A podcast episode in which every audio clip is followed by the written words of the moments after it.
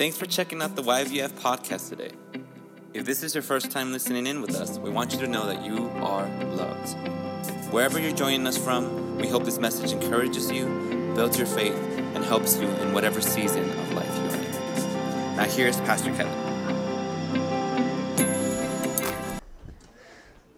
Amen. Let me have you open up the Word of God, and let's open up our Bibles to the book of Zechariah. Zechariah the prophet in the Old Testament. It's the second to last book of the Old Testament, if you don't know where that is.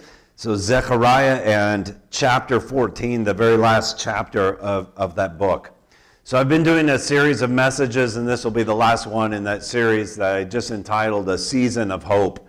Uh, because we're going through, we're actually in the middle of these fall festivals that God commanded uh, for Israel to keep in Le- Leviticus chapter 23. And if you've been following these messages, I've already given you a whole lot of information on these things.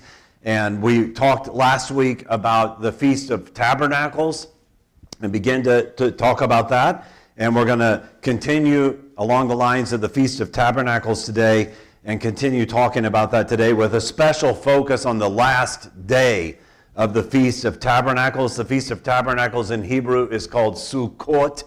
Sukkot, and the last day is called Shmini Atzeret. Shmini Atzeret, which simply means the eighth day. And the eighth day of the Feast of Tabernacles is the last day of the feast and the great day of the feast. And we're going to be going over to John chapter 7 because it's mentioned in the Gospels that Jesus, on the last great day of the feast, did something very special. And there's a very special word for us in this day of the feast. So that's what we're going to be looking at today, and we're going to begin with Zechariah. So let's pray. Father, I just thank you for your word. We come before you, Lord, with open hearts. And I just want to give you glory and praise and honor. I thank you for the beauty of your creation. I thank you that you've put those stars in the skies to show forth your glory and to proclaim your gospel.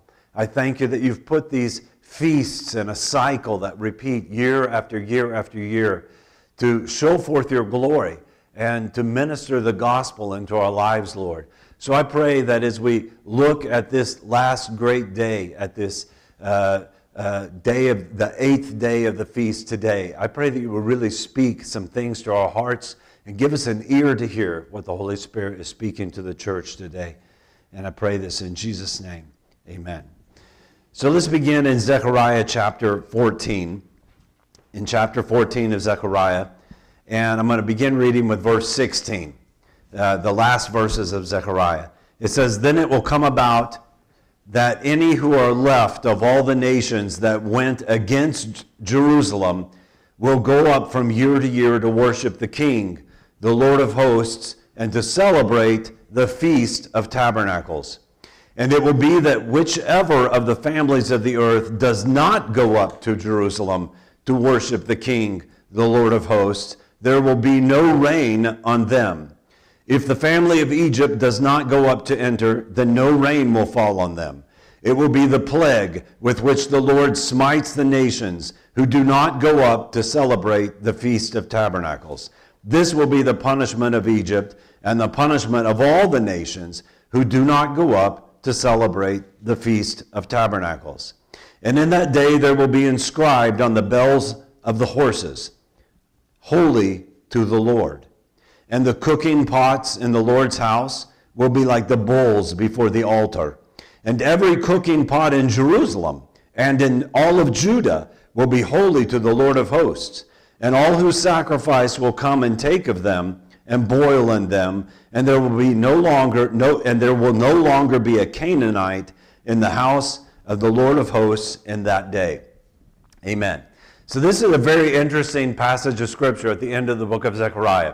If you have been one of the blessed few who come on Tuesday evenings and you've been going through the book of Revelation together, then I've talked about this uh, several times. But one of the things that we see with Bible prophecy is that the further the prophecy is away historically, uh, the chronologically, the further away it is, then the less exact detail there is related to that prophecy. And the closer it is, the more detailed it gets.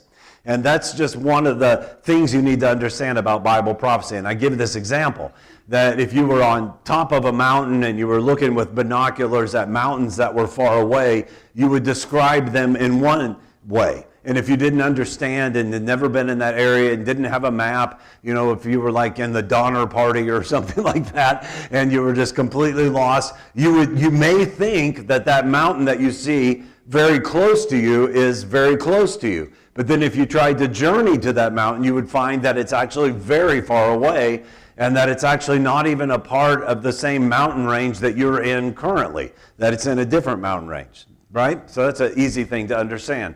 And so the prophets of the Old Testament, when they look from a great distance, they describe things that become much, much clearer in the New Testament and especially in the book of Revelation. What Zechariah is seeing here is related to two separate um, periods and the second one of them, I find it hard to call a period because it's actually eternity, and eternity has no time constraints on it. But two separate periods in the book of Revelation. And the first is the 1,000 year reign of Jesus Christ on this earth. And he says that during that reign of Jesus Christ, when the kingdom of God comes on this earth, at the second coming of Jesus, he establishes his kingdom upon this earth, that during that, that reign, there will be many, many people left on the earth who did not die in what we usually call Armageddon, where the armies that come against Jerusalem and against the coming king are destroyed. Of course, there will be millions of people who are still alive who were not uh, born again before Jesus came back who had not been raised up from the dead when Jesus came back. Okay? And so he says that even of all those nations during that thousand years, uh, they will be required, it will be commanded of them that they come up to Jerusalem to celebrate the Feast of Tabernacles. If you remember last week when we talked about it, I gave you two words that I want to focus on. We're going to continue to focus on these. The, the first one is progression, and the second one is presence that we are in progress, we are growing, we are moving forward. And if we're standing still, then we're not following Jesus. And we're moving towards a goal, and the goal is the presence of God. It's the presence of God. That we would be where God is, that we would be where Jesus is. And I'm going to give you some scripture today to confirm that and support that. But I want to say in the beginning that most of our focus in our baby Christian life is I want God to be where I am, right? I want you to be where I am. You know, I'm praying that God will be where I am. That's what we focus on. But that's not the focus of a mature Christian life. The focus of a mature Christian life, it's perfectly fine in the beginning. It's just like our baby physical life. You know, we don't care anything about what our parents are doing. We want them to care about what we're doing. Everything's focused on me. But as we grow in Christ, our focus should not be on, I want you, God, to be where I am. I want to be where you are. Now, some people grow faster than others. And I challenge young people with this. When Jesus was 12 years old, he was in the temple. And at the age of 12, he was, he, he was separated from his parents, but he didn't really abandon his parents. They actually abandoned him because in their mind they thought he's still a kid and they didn't know where he was. And so they lost him for three days. And when they found him, he gave them the most amazing answer. He said, Did you not know that I would be about my father's business in the King James? But what it literally says in the Greek is, Did you not know that I must be in the thing which belongs to my father? I have to be where my father is. And he knew that when he was 12 years old. So, you know, you don't have to wait a long time to grow up in Jesus. A big part of that growth is just saying, I'm going to be next to my dad. I'm going to be next to my Father God. I'm going to be in that which is important to him. And, and, and, and that's all that I really want. The truth is, that's what it means to be a disciple of Christ. And if we're not following Christ, then we're not his disciples. And we may call ourselves Christians, we may go to church, we may have all the outward forms of religion like the rich young ruler did. He said to Jesus, I have kept all these commandments from my youth up. And he even bowed on his knees before Jesus. But Jesus said, There's one thing left for you to do. You need to sell everything you have, give it to the poor, and come follow me. And he couldn't do it. If we're not following Jesus, then we're not disciples of Christ. Progression and presence.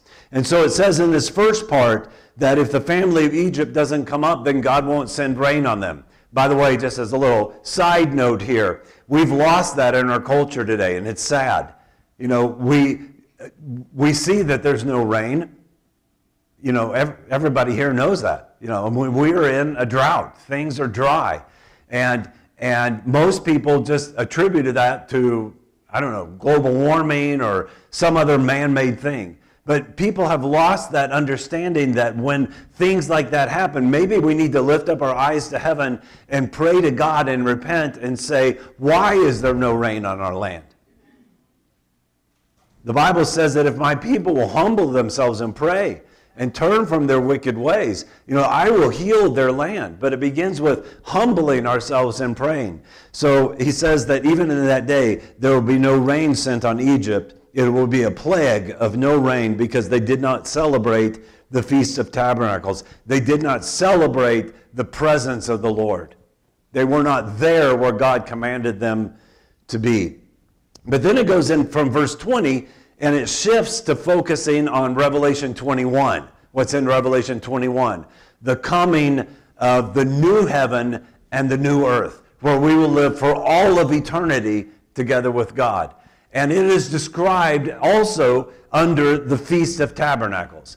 But the last day of the Feast of Tabernacles, the first seven days, that speaks of the 1,000 year reign of Christ. Seven is a perfect week. A thousand uh, years is a perfect era. And that speaks of this 1,000 year reign of Christ. But there's also an eighth day of the Feast of Trumpets. And that day speaks of all of eternity. Because when eternity comes, when there is a new heaven and a new earth, and the new Jerusalem comes down out of heaven to this earth, Revelation 21. By the way, it's always in progression. When John sees it, he says, I see a city moving, coming down out of heaven to the earth. God is on the move, progression, and his presence is moving, and his he- the heavenly Jerusalem's coming down. And he says that I see the bride of Christ. We are that city. That's who we are. A city without people is a ghost town, right? But we are the city, and we're moving, and we're together with God. And so the last day is that day, because it says in Revelation 21 that there is no longer a need for the sun or the moon, and there is no longer going to be any night. There will only be day. And during the day, the doors or the gates of the city will always be open and there will never be a night. So if there's never a night, then what do you have? You have one single day that goes on for all eternity. Okay? And that's the last day of the Feast of Tabernacles. It's a perpetual day that never ends. And so that is the last day. It's the eighth day. The eighth day is the first day right? Sunday is the eighth day. We have a calendar. If you look at the calendar, Sunday is always the first day of the week, right? It's the eighth day. Jesus was raised from the dead on the eighth day, the, which is the first day. It's a day of new beginnings, a day of a new heaven and a new earth. As I told you, it's called in Hebrew Shmini Atzeret, the eighth day. So that's actually being celebrated in Israel uh, tomorrow. And in Israel, it's celebrated one day, it's celebrated tomorrow. In other parts of the world, it's celebrated by the Jews for two days so that they don't accidentally not end up on the right calendar time with Israel. Uh, but that's actually happening uh, this week. It, it begins uh, this very evening. This evening. This evening will already be the eighth day. So, what does it say here in Zechariah that I want to especially draw your attention to? It says that in that day, in that eighth day, there will be inscribed on the bells of the horses, holy to the Lord. And that all the cooking pots will be holy to the Lord. Now, if you're not familiar with the Old Testament law, that's a shocking statement because that's not true. You could not just offer up an offering with any old cooking pot you found in your house. There were special designated and golden treasures that were kept in the temple. They were holy to the Lord, on which they would offer offerings to the Lord. And you'll remember that when Nebuchadnezzar took Babylon, or Babylon took uh, Jerusalem, and they burnt, and Nebuchadnezzar eventually destroyed the temple and destroyed the city. They took all of those special instruments because they were very valuable to Babylon. They wanted those things because they were worth a lot of money and they were holy to the Lord. But Zechariah says that when that day comes, everything will be holy to the Lord. Do you know that horses are unclean animals in the scripture? Don't want to offend all the horse lovers here, but they're unclean animals. The good thing for you horse lovers is that meant that you could not eat horse meat. They were unclean animals, okay? But it says here that on the unclean animal, on the horse, even on his bells that are on his neck, it will be written and inscribed there these words, Holy to the Lord. Now, these words are an exact quotation that come from Exodus chapter 28. And in verses 36 and 38, it tells us when the instructions are given for preparing the clothing for the high priest for Aaron, that the only place that you would ever find these words is on the forehead of the high priest. He had a special little plaque that he would wear on his forehead, a little sign. And on the sign was written, Holy to the Lord. And this high priest of the Old Testament, Aaron and his sons, were but a shadow cast from the high priest, Jesus Christ, because he is holy to the Lord. And so this tells us in this prophecy very late in the Old Testament exactly what Jesus came to tell us that where I am, you will be also, and that you shall be holy just as I am holy. I will make you holy. I don't know if you've ever tried to make yourself holy. Everybody tries it. You can't do it. But He makes us holy. He separates us unto Himself. He says that we are that holy unto Him. Do you know what the scripture says in 1 Corinthians? Paul teaches that if there is an unbelieving husband and his wife is a believer, how many are familiar with that situation? It, it happens, right? It says that that unbelieving husband will be sanctified, made holy by the faith of his believing wife, and vice versa if it's the husband that's a believer and the wife isn't. And a lot of people, well, what does that mean? Does that mean he just gets to go to heaven no matter what? I, I, I don't know what it means. It just means he's made holy, he's made sanctified, which means he's going to get saved. As long as you hold on to him in faith, your faith will bring salvation to him or to her also. It's a great word of encouragement for the family. So, where there is something that's holy, then everything around it becomes holy also. But you need to understand something. Under the Old Testament law, that wasn't true. In fact, the exact opposite was true. Under the Old Testament law, if I was clean and I accidentally stumbled upon uh, something that was unclean, a dead body, or you know, I accidentally walked through the graveyard or something like that, then I'm suddenly made unclean. And that's true in our real lives today, right? You take a shower in the morning, you get all clean, and then something breaks on your car and you have to do something, you've got that dirt all over your hands again and stuff. You know, it's easy to get dirty, it's hard to get clean. But that's the beauty of the gospel. That he makes us so clean because we get, we get infected by his clean, cleanliness. He makes us holy. As long as we're with Jesus, we're clean. As long as we're where he is. The scripture even says in the Old Testament I will be with you, or I am with you. And then it says, when you are with me. And I love that scripture. I will be with you, but you have to add on the rest of it. When you are with me. Go with me over to Nehemiah chapter 8. Nehemiah chapter 8. If you remember, we read in Nehemiah uh, already uh, concerning the restoration of these, these uh, feast days. And in Nehemiah chapter 8, without repeating where we were or giving you the context, you can find that on your own. Let's just jump in right here at verse 13. Verse 13.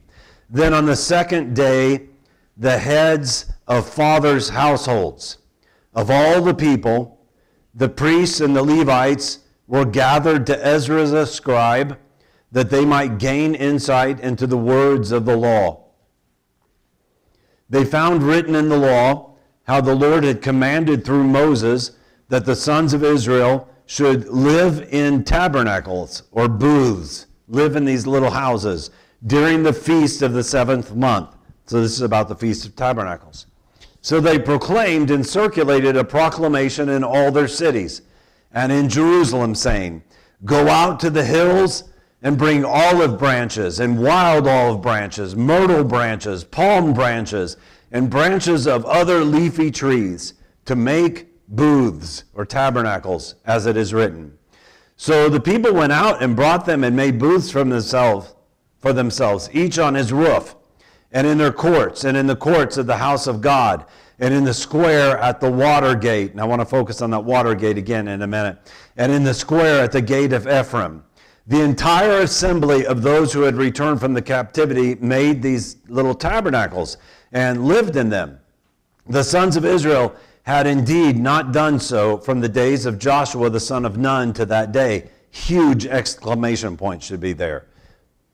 And there was great rejoicing. And he read from the book of the law of God daily, from the first day to the last day. And they celebrated the feast seven days. And on the eighth day, that's Shemini Atzeret, the eighth day, the last day, the great day of the feast. And on the eighth day, there was a solemn assembly according to the ordinance, according to the law. So the last day was a day of solemn assembly, a day to be gathered together. It's very interesting, the Hebrew word here for solemn, uh, that we translate into English as solemn. It, it, its root means to detain somebody or to arrest them. Okay? It's a, it's a uh, solemn detainment a place where people are detained and they can't go home. Okay? Uh, a, a better way to say it in relationship to a festival would be that this festival is by invitation only.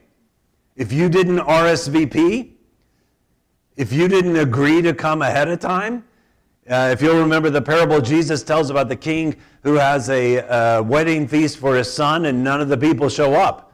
They RSVP, but they RSVP to say, no, we're not going to come. So he didn't let him come. And eventually he says, just go out into the highways and the byways, just like what it says here. Just go out and find some tree limbs and bring them on in here. Go out and find people and just bring them in because the house has to be full. And even then, when they all get in there, he kicks one of them out because he doesn't come in with the right clothing on. One of the things interesting about discipleship, and I have a really good friend who was here not that long ago, Pastor Kevin Webster, uh, Kevin Webster, that's me, Kevin McMullen, Kevin McMullen that came here and ministered. I'm kind of my good friend too. I like myself. And uh, Kevin McMullen came here and ministered. Well, he called me yesterday because he had a word on his heart he wanted to share with me because we'd been talking about some things a couple of days ago, and he said, I just want to add this real quick. This is what the Lord spoke to me. And and man, it really touched my heart. He said, You know, one of the things about discipleship that I've noticed is that God does not make discipleship easy. We make it too easy on people. And by making it easy on people, they're not prepared for the battle, they're not prepared for what's coming. We send them into the front, onto the front lines of serving Jesus because if you're going to serve Jesus, you will be persecuted. And we expect them just to survive out there facing the devil, facing the enemy, and they haven't had enough training. Discipleship is about training and being prepared for battle, about being prepared to do the Great Commission, to follow Jesus. And so we shouldn't make it too easy on them. We shouldn't make it, you know, every parent here knows sometimes we just make it too easy on our kids. Because if you want something done right, you better just do it yourself, or I'd just rather hurry up and got over with. And maybe we're just too lazy in our discipleship of children. I know I get convicted by like that as a father sometimes. I'm just making this too easy on the kids. They need to do it themselves. And they need to repeat it and repeat it and repeat it until they get it right. Because how will they be successful in life if they don't learn? You know, so we may, God, Jesus never makes it easy to follow him. And it's really interesting because I think we're used to this easy Jesus. So this, this uh, assembly is by invitation only. It's a closed door assembly. And once you show up, you can't leave. You got to stay for the thing. This is the eighth day solemn assembly. So there are seven days of the feast. Okay? Seven days of the feast. That's the thousand year reign of Christ, as I said. The eighth day is the new day, the new beginning, the new heavens and the new earth, the eternal day. So I want to draw your attention to the water gate again. We looked at this already. Uh, it's not Watergate. I always think of that when I read that Watergate, but the Watergate uh, at, uh, in the wall of Jerusalem. Uh, the Watergate, if you'll go back to chapter 3, verse 15 of Nehemiah, and we're not going to open that, but in chapter 3, verse 15, it tells us the Watergate had just been repaired. Okay, remember they repaired the walls of Jerusalem. That's what Nehemiah is about. And they did it in record time. And uh, they did it against all odds. There were many enemies trying to stop them. And the plan that Nehemiah had, which is an amazing plan that really relates to how churches are supposed to work today, every person built the wall, that section of the wall where their house was, where they lived. Nobody expected Pastor Nehemiah to come over and build their wall for them. They all joined together and cooperated, and each person had their own faith to build a section of the wall in front of that place where they would live. And so when they celebrated the Feast of the Tabernacles, they didn't have to come to Jerusalem because they had just done something very interesting. They had just walled themselves in and said, This is Jerusalem. You know, wherever we put this wall, that's Jerusalem. Wherever we put this wall, that's the house of God. That's the house of prayer for all nations. Okay? And so they put this wall up, and then they built these little shacks, the little shanties, the tabernacles, the booths, the sukkah, as they call them in Hebrew. They built them out of these branches, and some of them said, We're going to build it on top of a roof. Some of them built them down here, but it didn't matter where they built them as long as it was inside the wall. Okay? Because everything was holy to the Lord. And so they built these little tabernacles there. And it sounds kind of funny. It's like you built a brand new house because they just built all this stuff to live in these walls. You build a house, you build a wall, and now you're going to put up a tent in your backyard to live in it. Why? Because God said do that. Because you're not in this physical uh, uh, Jerusalem uh, forever. This is just a temporary place. But Abraham, Isaac, and Jacob, they lived in tents and they followed God. So they had just rebuilt this water gate at that time. And something very special was instituted that they did. It's not written in the Old Testament, but it's a rabbinical tradition. It's a Hebrew tradition. They uh, uh, would keep it in some forms to this day uh, with different things that symbolize it. But during the time of Jesus, it was huge. And we need to understand this before we go over to John. On each day of the feast, they would go down to a pool called Siloam. Okay? And this pool uh, was right there by the wall of Jerusalem. It was the king's pool, it was a special place, and it was a very still, a very beautiful pool of water. And on each day of the feast, the priests would go down there and they would, they would draw water out of that pool. And then the people would take whatever they had, cups, things, and everybody would draw water out of that pool, and they'd march that water through the water gate. Okay? And then they would pour that water out as a drink offering before the Lord. And even in the most ancient Hebrew times, they understood this as meaning the outpouring of the Holy Spirit of God on our city and on our flesh. Okay? That's not something that they did not understand. They expected that. They expected the Messiah. Unfortunately, many of them just missed out when he came. Okay? But they were doing this as symbolism of the coming and the outpouring of the Holy Spirit. However, there's something very interesting about this. Uh, on the eighth day, on the last day, they did not do it. They did it for seven days but they would not do it on the eighth day. And just keep that in your mind as we go over to John chapter 7, because that's the day where Jesus is going to do it. Okay? Isaiah chapter 12 and verse 3, I'll just give you this real quick. It's a prophecy concerning the fulfillment of the Feast of Tabernacles. And it says in verse 3 of chapter 12, You will joyously draw water from the springs of salvation. And on the basis of that, that word, that's why they did this symbolic act. Because we will joyously draw water from the springs of salvation. Now go with me over to John chapter 7. John chapter 7. And we'll read a number of verses here. We won't read them all. but you do really do yourself a favor to go home and read the whole chapter. So begin with verse 1. It says, After these things, in John chapter 7, verse 1, after these things, Jesus was walking in Galilee, for he was unwilling to walk in Judea because the Jews were seeking to kill him. If perchance you don't know where those places are, you probably got a map back there in the back of your Bible and just look and see. So Jerusalem obviously is in Judea, and he's up north in Galilee where Nazareth uh, is, where he was raised. And uh, so he's unwilling to walk in Judea because the Jews, and, and again, because some people get confused about this, that doesn't mean all the Jews. You know, Jesus himself is Jewish. It means the Jewish leaders because the Jews were seeking to kill him. Now, the feast of the Jews, the feast of tabernacles, was near. Therefore, his brothers, Jesus' brothers, said to him, Leave here and go into Judea, so that your disciples also may see your works which you are doing. For no one does anything in secret when he himself seeks to be known publicly. Now, it's going to tell us in a minute that his brothers don't believe on him. They will later after the resurrection. One of his brothers is James, one of his brothers is Jude. Uh, so they will believe on him after the resurrection, but they don't believe yet. And they've made this grave mistake concerning Jesus. Huge mistake. Huge mistake that we make also. They think Jesus actually cares about being famous, and he doesn't. they think it's really important if you're going to start a church to really make a big deal about publicity and make everything make Jesus famous, you know. But that's not what Jesus cares about. In fact, Jesus never, he, he so doesn't care about being famous that, as I said, he doesn't make it easy to be his disciple. And in John chapter 6, right before this, right before this, everybody leaves him, dumps him, because he keeps talking about, you got to drink my blood and eat my flesh. And they're getting offended. And they leave him.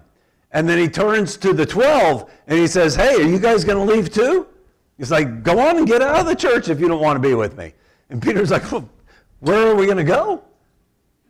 We don't have any place else to go, so we're staying. He didn't say we're staying because we understand what you, what you mean or we like what you're, you're teaching us. Now, I don't think they necessarily thought that he really meant, you know, I'm going to let blood out of my veins and you're going to drink it because it's completely non Jewish. But they understood that he was talking about a level of commitment, a level of discipleship that went way beyond anything else anybody was demanding. Okay? That you've got to drink my blood and you've got to eat my flesh. You've got to be born again and become one with me. And I don't think Peter liked that either. But he was smart enough to know that he didn't have any other choice. And he said, I have no place else to go, so I'm staying with you. So Jesus didn't care about being popular, but they thought he did. Um, so he says, you, you want to go to Jerusalem so you can make yourself known. Uh, and this would be the, the best place to do it. You know, the whole Jewish world will be gathered there. Uh, if you do these things, they continued, show yourself to the world. You know, if you're really doing all these miracles, prove it. Anybody ever had that attitude toward God? prove it. Go ahead and prove it to me. So Jesus says to them, My time, pay attention to that, my time is not yet here, but your time is always opportune. The world cannot hate you, but it hates me because I testify of it that its deeds are evil. You go up to the feast yourself. I do not go up to this feast because my time has not yet fully come. Now he's going to go ahead and go up to the feast, if you've ever read this chapter. And some, the first time you read it, you thought, boy, Jesus just told them a little white lie, didn't he? But Jesus doesn't tell lies, okay? or Jesus is kind of sneaky there. He just wanted to sneak in there. Well, there's a reason, actual reason why he would sneak in there. One thing about Jesus is he doesn't do anything that his father doesn't tell him to do.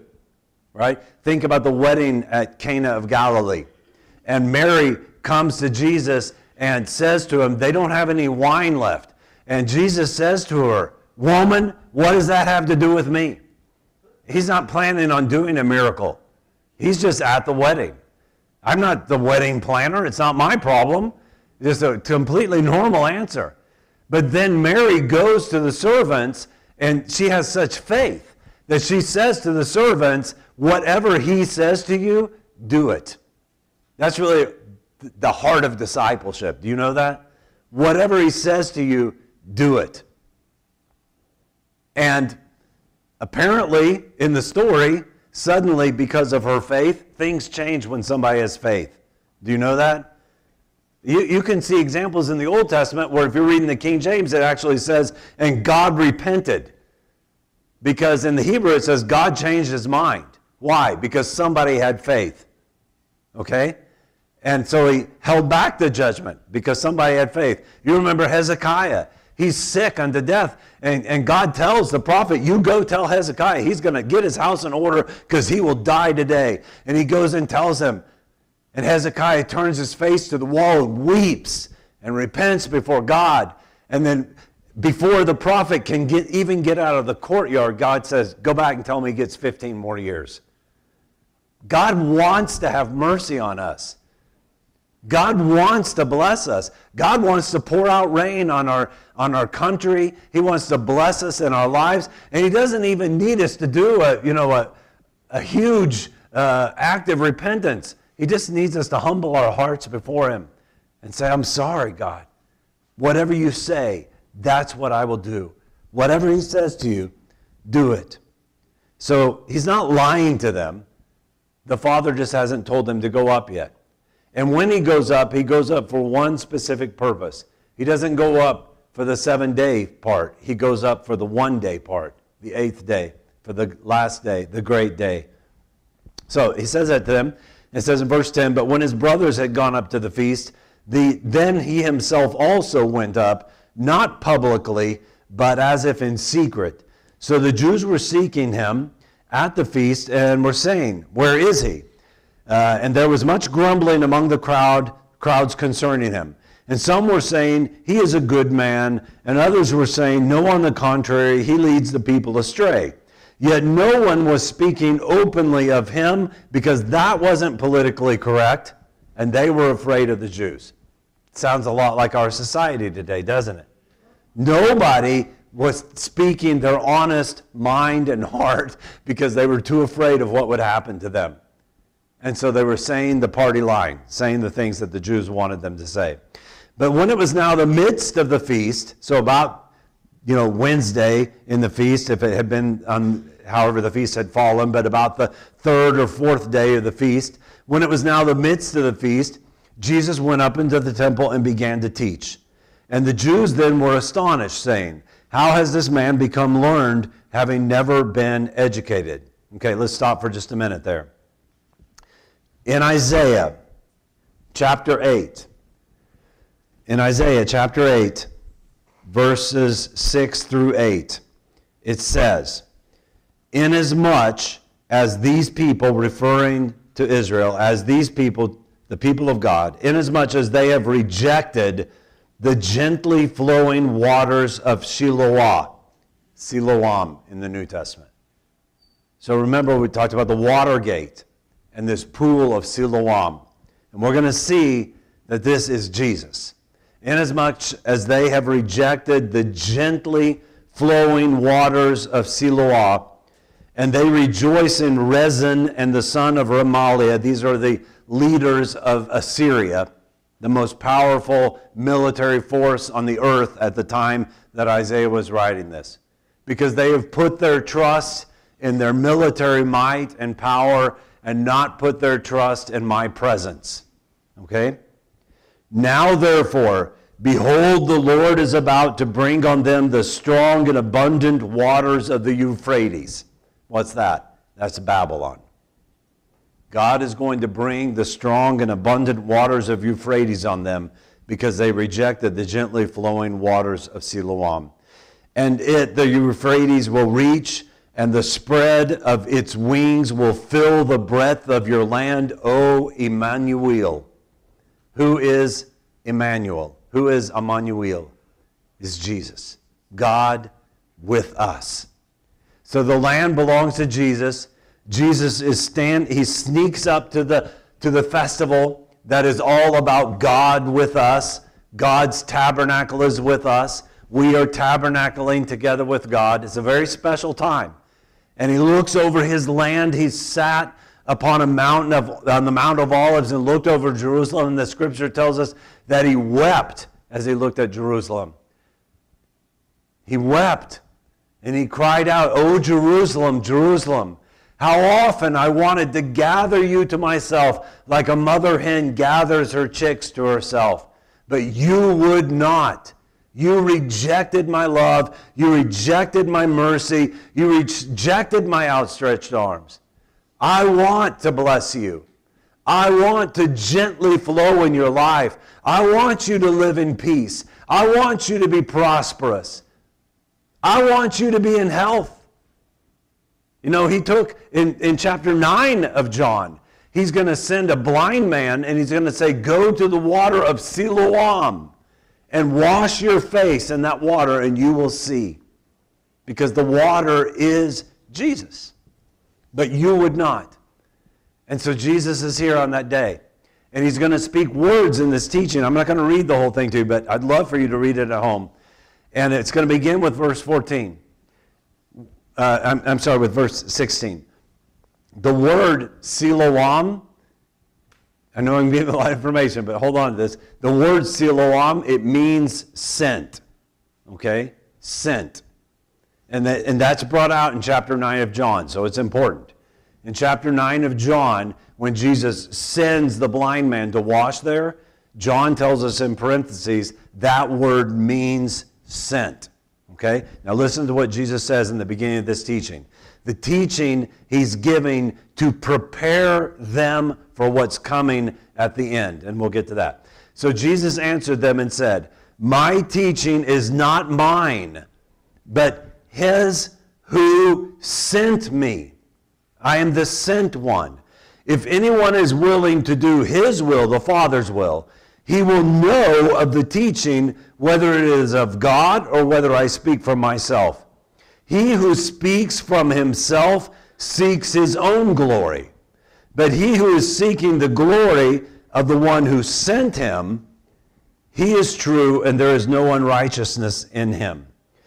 Did not Moses give you the law, and yet none of you carries out the law?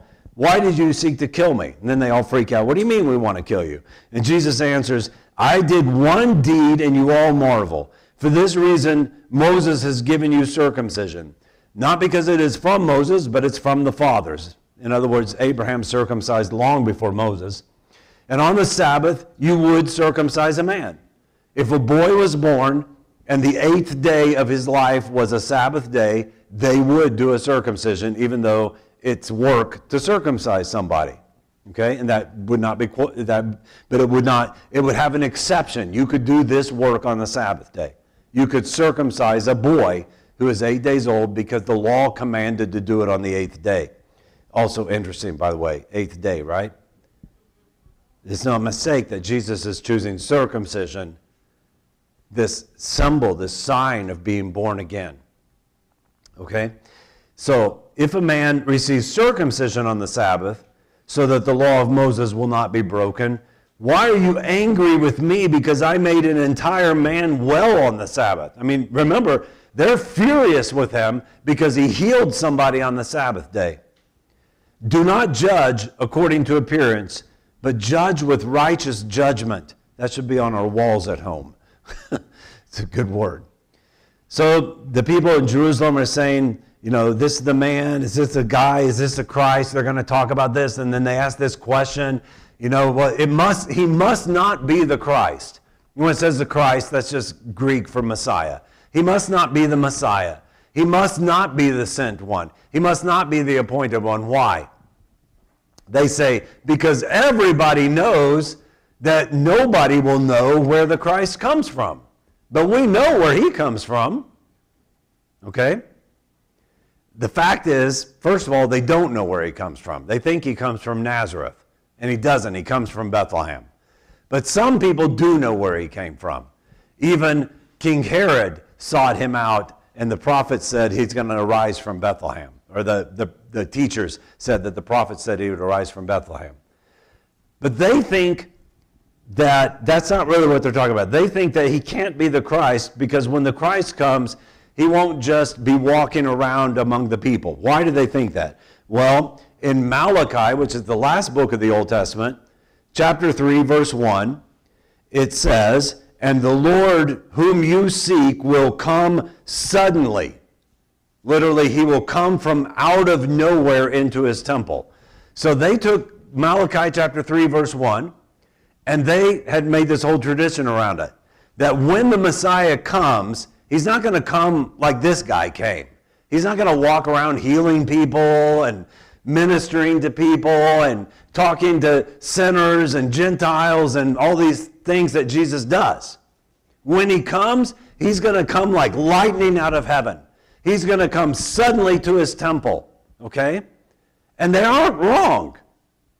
The only problem is they missed all the verses that deal with his first coming.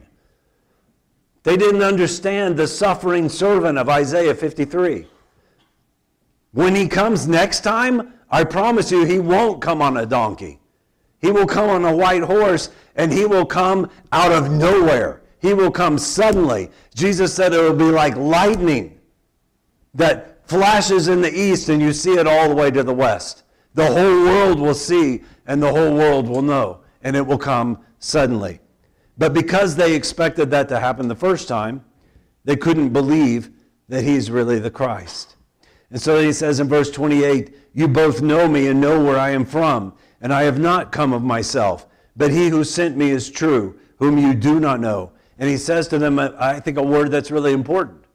He says, The truth is, if you search your heart and you quit speaking the party line, you quit talking all the political correct junk, and you search your heart, you actually do know me and you know where I come from. You actually do know the truth. You know what's right and you know what's wrong. So stop being brainwashed and focus on me. So Jesus is doing this teaching to shake them up.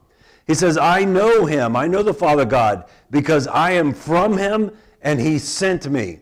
And then he says later, For a little while longer I am with you. Then I go to him who sent me. You will seek me and will not find me. And where I am, you cannot come. And then he repeats it You will seek me and will not find me. And where I am, you cannot come. Why is Jesus saying that? That's mean. He's saying it's because the truth. You can't, what, I mean, it's implied you cannot come unless you repent and you are born again. Unless something changes in your current state, Jerusalem, you cannot come to where I am going. Because it says that the wings of that Euphrates, they will overflow the entire land of Emmanuel. And Jesus is standing there on that day, and he's weeping over Jerusalem. I'm going back to the Father. I'm going back to the one that sent me. And you cannot come there. But a part of what he's saying, and we'll see this in a second, of you cannot come, is one of those things that good parents do from time to time, where it's, it's a challenge to them. You know what I'm saying? It's like saying to them, there's, there's no way that you can come to this party. You're totally not invited. You know, just, just to see, are they going to want to come?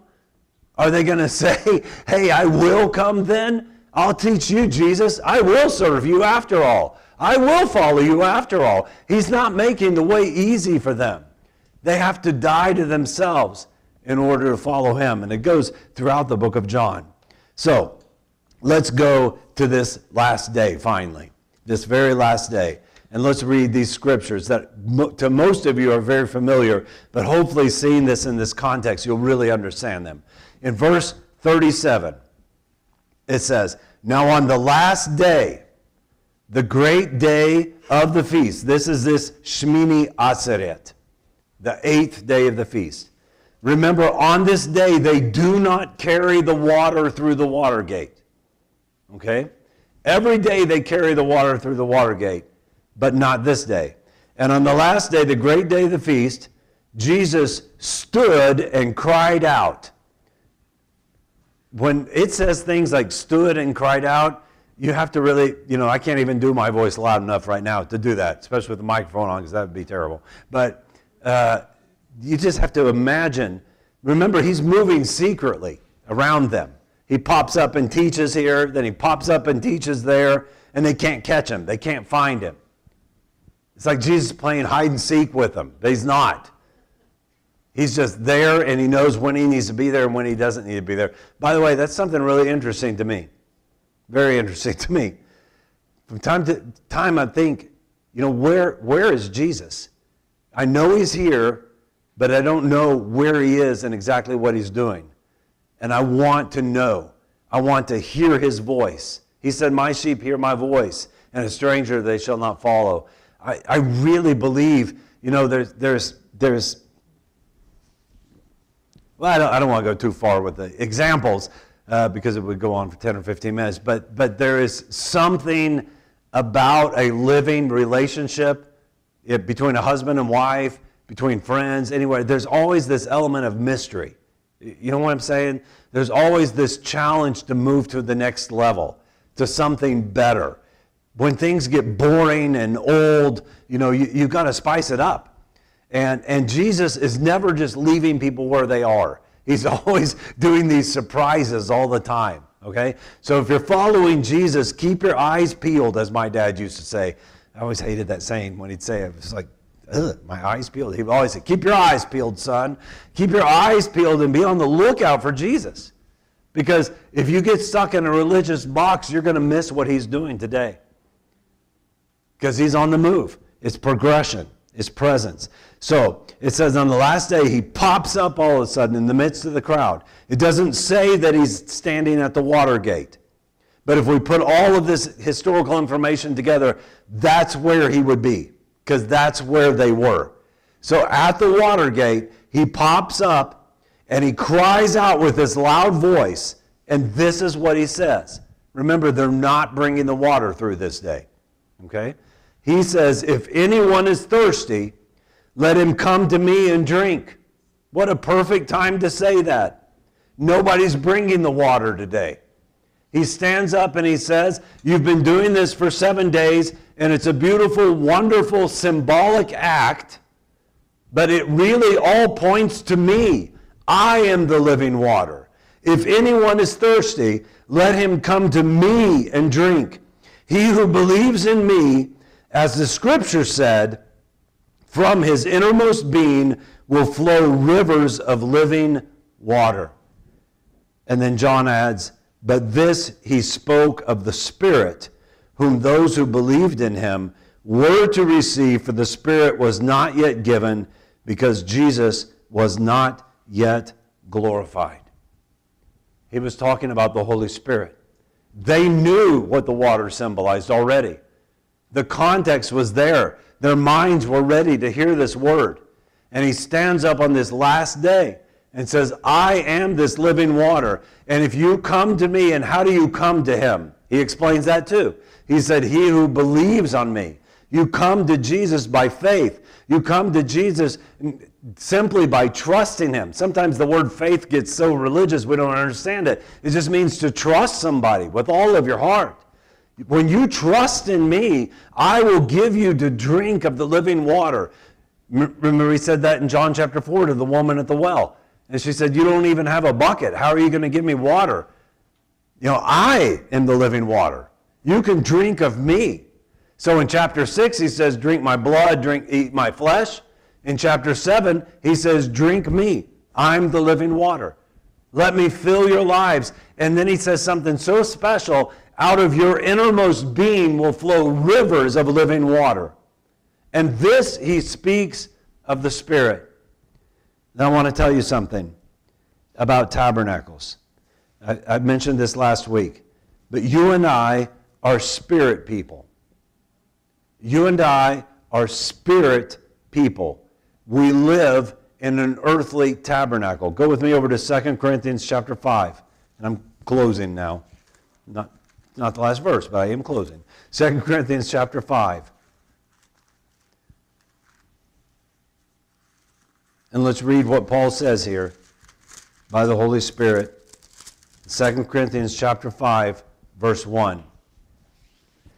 It says, For we know that if the earthly tent, it's the same word tabernacle or booth that's used over there, if the earthly tent, which is our house, is torn down, we have a building from God, a house not made with hands, eternal in the heavens.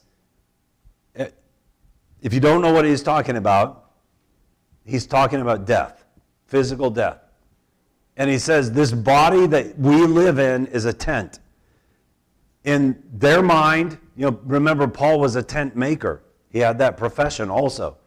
And the way they made tents is they would take usually goat skin that was black. Most of their tents were black. They would take usually goat skin, a common tent, and they would, you know, prepare the, the, the leather, tan it, whatever you do, all that stuff and they would stretch that over poles. Okay? So it's a perfect example of our bodies. Our bodies are tents, it's just skin stretched over poles, which are bones. Okay? And we live in a tent. And he says that. So we live in an earthly tent, but someday this earthly tent will be torn down. And when it's torn down, don't worry, don't be afraid because you have a building from God, New Jerusalem. You have a building from God, a house not made with hands, eternal in the heavens. For indeed, in this house we groan, meaning in this tent, we groan, longing to be clothed with our dwelling from heaven, inasmuch as we, having put it on, will not be found naked. Do you know that you and I are naked today? That's why you wore clothes to church. Because actually, you're naked, right? I won't get into the details here, but we're naked. After we sinned in the Garden of Eden, the first thing that we noticed, Adam and Eve, is we're naked. And they made fig leaves to cover themselves. Before that, they were not naked. What it was like, I don't know, but they were clothed with God's glory. They didn't need these kind of clothes because they were clothed with God's glory. No, did you notice that animals don't wear clothes? You have noticed that, right? Except in cartoons. And when we were created, we didn't need these kind of clothes because we were clothed with God's glory. I don't know what that looks like because I've never experienced that, but we're going to experience that. We will receive new bodies. And it says that we long to be clothed in that heavenly dwelling. And when we put it on, we'll no longer be naked. It says, For indeed, while we are in this tent, we groan, being burdened, because we do not want to be unclothed, but we want to be clothed, so that what is mortal may be swallowed up by life. Now, he who prepared us for this very purpose is God, who gave to us the Spirit as a pledge. So here's the thing just giving this too short, okay? I live in a tent that tent is my body. It's holy to the Lord. Okay? I, I, that's not degrading to my body to say that. Because my body and our bodies are the temple of the Holy Spirit. Right? And we live in this tent. We're confined to this tent. We don't move around without this tent. The minute that you're, the second that your tent dies, when a person dies, you don't, that's not really true that you're going to be a ghost walking around on the earth, okay? You're not going to be haunting people. I'm just sorry if you wanted to, you're not going to. You're, you're going to be transported out of this earth, right? And as a Christian, you're going to be in the presence of God. You're going to be in heaven, okay? Spiritually, spirit and soul, right? Body stays here and goes into the ground. If you don't have a body, you're not allowed to walk around on this earth. That's just not how things work. It's a physical world we live in. When, G- when God wanted to come to save us, what did he do? The Son of God, it says in Hebrews that a body was prepared for him. He had to be born as a man. He was born, just like we were born, only he didn't have an earthly father, but he had an earthly mother. He was a little tiny, you know, embryo, all that, all of that. And he was born into this earth as a helpless, defenseless little baby, just like we are, because it's the only way to get into this earth. And when you lose the body, you get out of this earth. Okay? So, inside this body, I've been born again. I've been made a new creation, but I'm still living in an old tent. that still does wrong things, still gets little boo boos, gets big boo boos, gets hurt, gets sick. You know, I, I still live in this old body.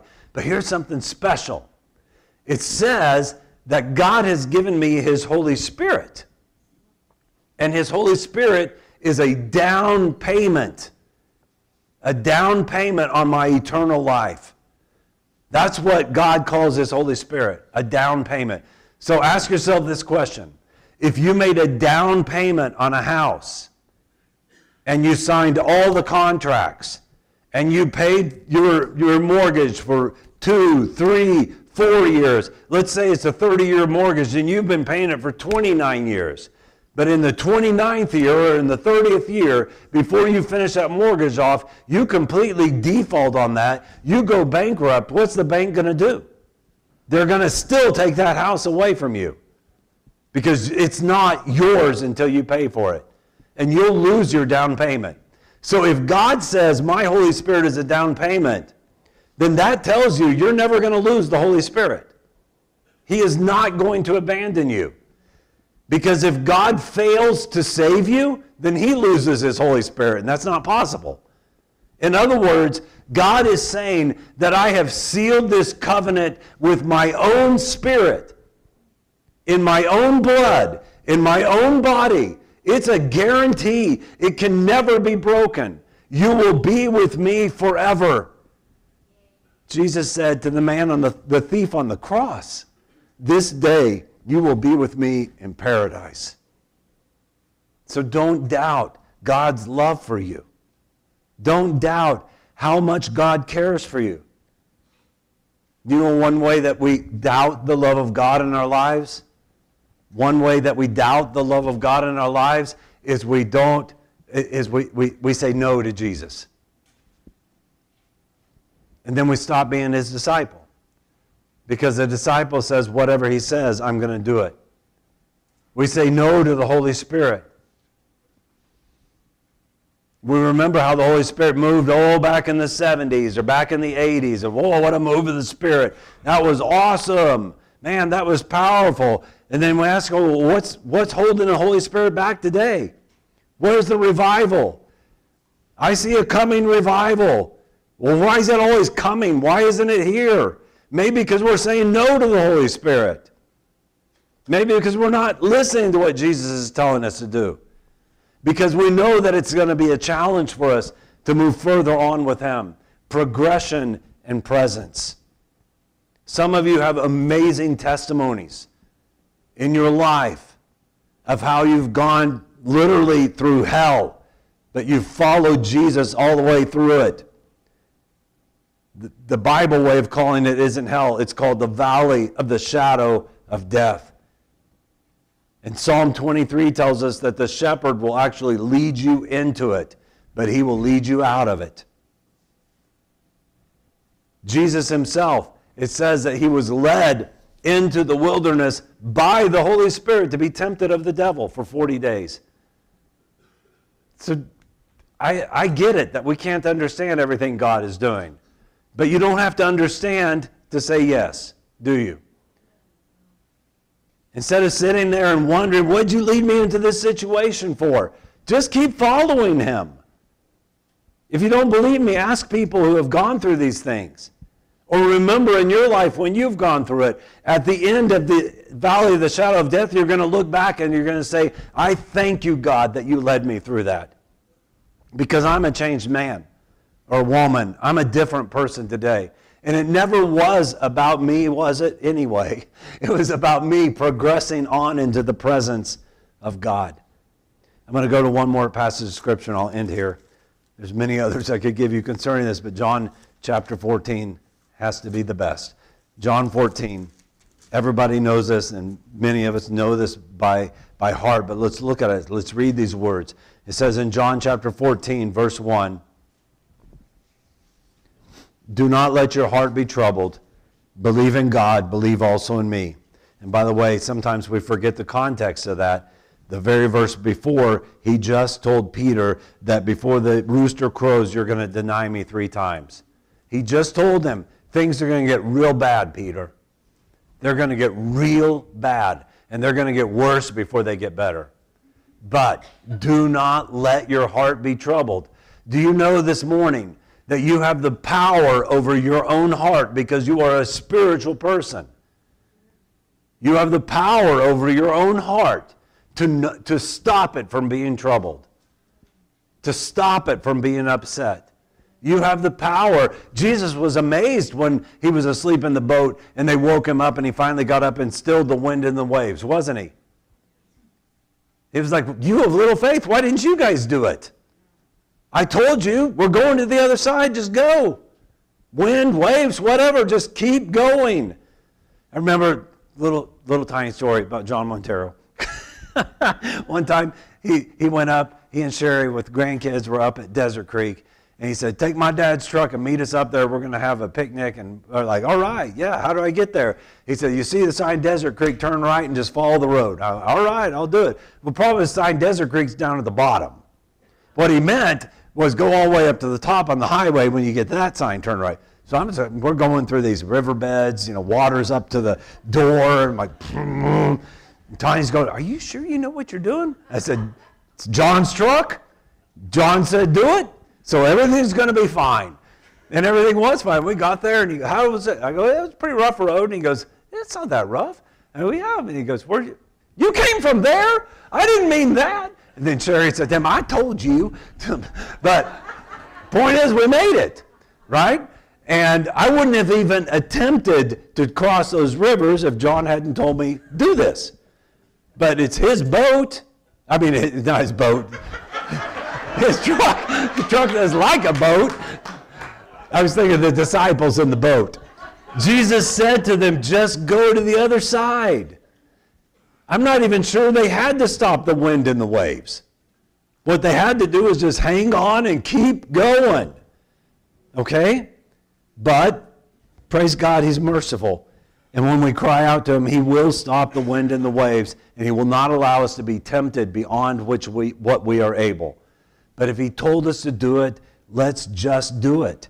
He said, Do not let your heart be troubled. Believe in God, believe also in me. In my Father's house are many dwelling places. If it were not so, I would have told you. He's talking about that New Jerusalem. For I go to prepare a place for you. If I go and prepare a place for you, I will come again and receive you to myself, that where I am, there you may be also. He said, if this wasn't true, I wouldn't be telling you this. I'm telling you this because this is more real than all of your physical life on this earth. Because everything you see, everything you touch, everything you have is going to be burned up with fire someday and it will not exist. It will cease to exist. But who you are on the inside and what's there, the faith, the hope, and the love, these three, and the greatest of these is love, it will continue on for all eternity. I am going to prepare a place for you. And he says, I, am doing this for one simple reason because I want you to be where I am, so that where I am, you may be also. That's where we are today. We need to be practicing that presence of God today because that's all we're going to have for all eternity.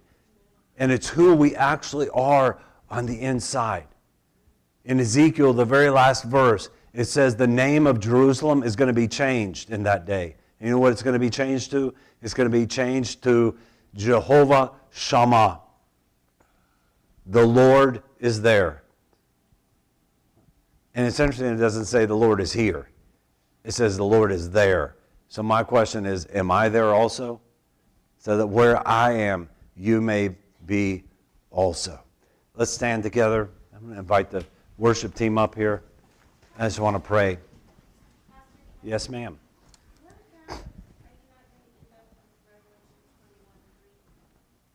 Oh, well, I already do those on Tuesday nights. You got to come. well, read it. Read it.